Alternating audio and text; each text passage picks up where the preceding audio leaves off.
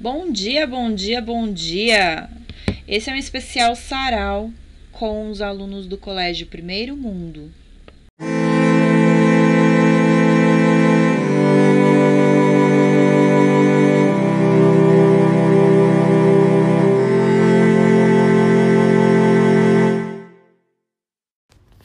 No fundo, no fundo, bem lá no fundo, a gente gostaria de ver nossos problemas resolvidos por decreto.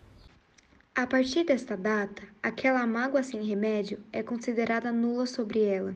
Silêncio perpétuo. Extinto por lei todo remorso, maldito seja que olha para trás. Lá para trás não há nada e nada mais. Mas problemas não se resolvem. Problemas têm família grande e aos domingos saem todos a passear. O problema, Sua Senhora e outros pequenos probleminhas. Paulo Leminski, 1944-1989. Foi um poeta, escritor, tradutor e professor brasileiro. Fez uma poesia sem compromisso.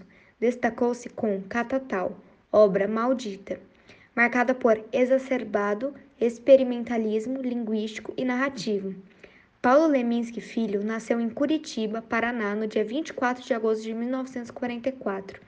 Era filho de Paulo Leminski, militar de origem polonesa, e Áurea Pereira Mendes, de descendência africana.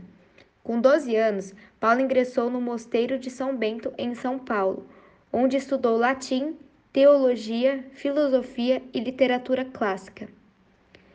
Em 1963, abandonou o mosteiro e, nesse mesmo ano, foi pelo Belo Horizonte, onde participou da Semana Nacional de Poesia de Vanguarda, quando conheceu Décio Pignatari, Haroldo de Campos e Augusto de Campos, criadores da poesia concreta.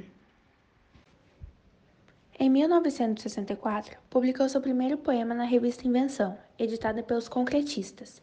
Nesse mesmo ano, assume o cargo de professor de História e Redação em cursinhos pré-vestibulares. Publicava seus textos em revistas alternativas, antológicas do tempo marginal, como Muda, Código e Corpo Estranho, segundo ele mesmo, publicações que consagraram grande parte da produção dos anos 70. Catatal. Em 1975, Paulo Leminski iniciou sua trajetória de escritor maldito com a obra Catatal, um polêmico livro de prosa em que o experimentalismo atinge níveis pouco usuais, classificada pelo autor como mero romance ideia.